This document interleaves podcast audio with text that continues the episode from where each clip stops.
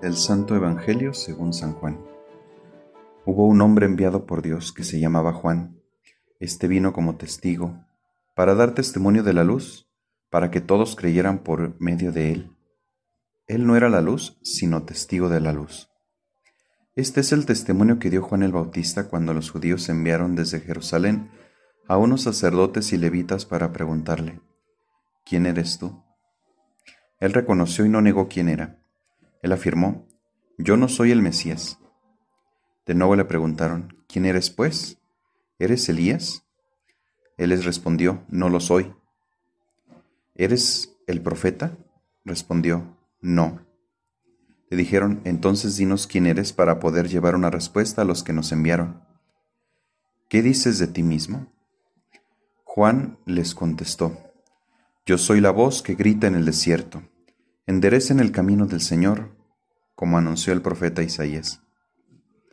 Los enviados que pertenecían a la secta de los fariseos le preguntaron, Entonces, ¿por qué bautizas si no eres el Mesías, ni Elías, ni el profeta?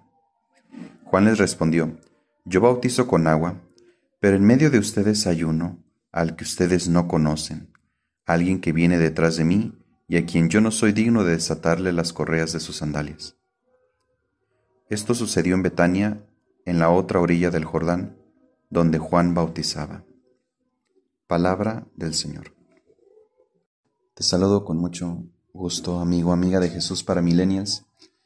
En este domingo, tercer domingo de Adviento, domingo día del Señor. Quizás nos hayan dicho lo siguiente en más de alguna ocasión. ¿Y quién te crees tú? Esto como una forma de desautorizar nuestra voz o aquel a quien escuchamos que le dijeron estas palabras. Pues la lógica del mundo pide ser impecable y también que no molestemos en la vida a los demás, en su vida privada. En la vida, pues, hay que estar alerta, decir quiénes somos nosotros para poder dar razón de nuestro actuar Tú y yo somos cristianos, seguidores del Señor Jesús, llamados a ser voces en el desierto de la vida. Se podría pensar que gracias al secularismo ya no es posible conocer testigos del Evangelio que nos hablen desde el silencio y la verdad de Dios. No es así. En medio del desierto de la vida moderna podemos encontrarnos con personas que irradian sabiduría y dignidad, pues no viven de lo superfluo, son gente sencilla, entrañablemente humana. No pronuncian muchas palabras, es su vida la que nos habla. Ellos nos invitan, como el bautista, a dejarnos bautizar, es decir, a sumergirnos en el misterio de Dios. Cuánto bien nos hace señalar en este mundo que hay algo más que sobrepasa nuestra rutina. Nuestras palabras poco convencen a los no creyentes y a los creyentes mismos.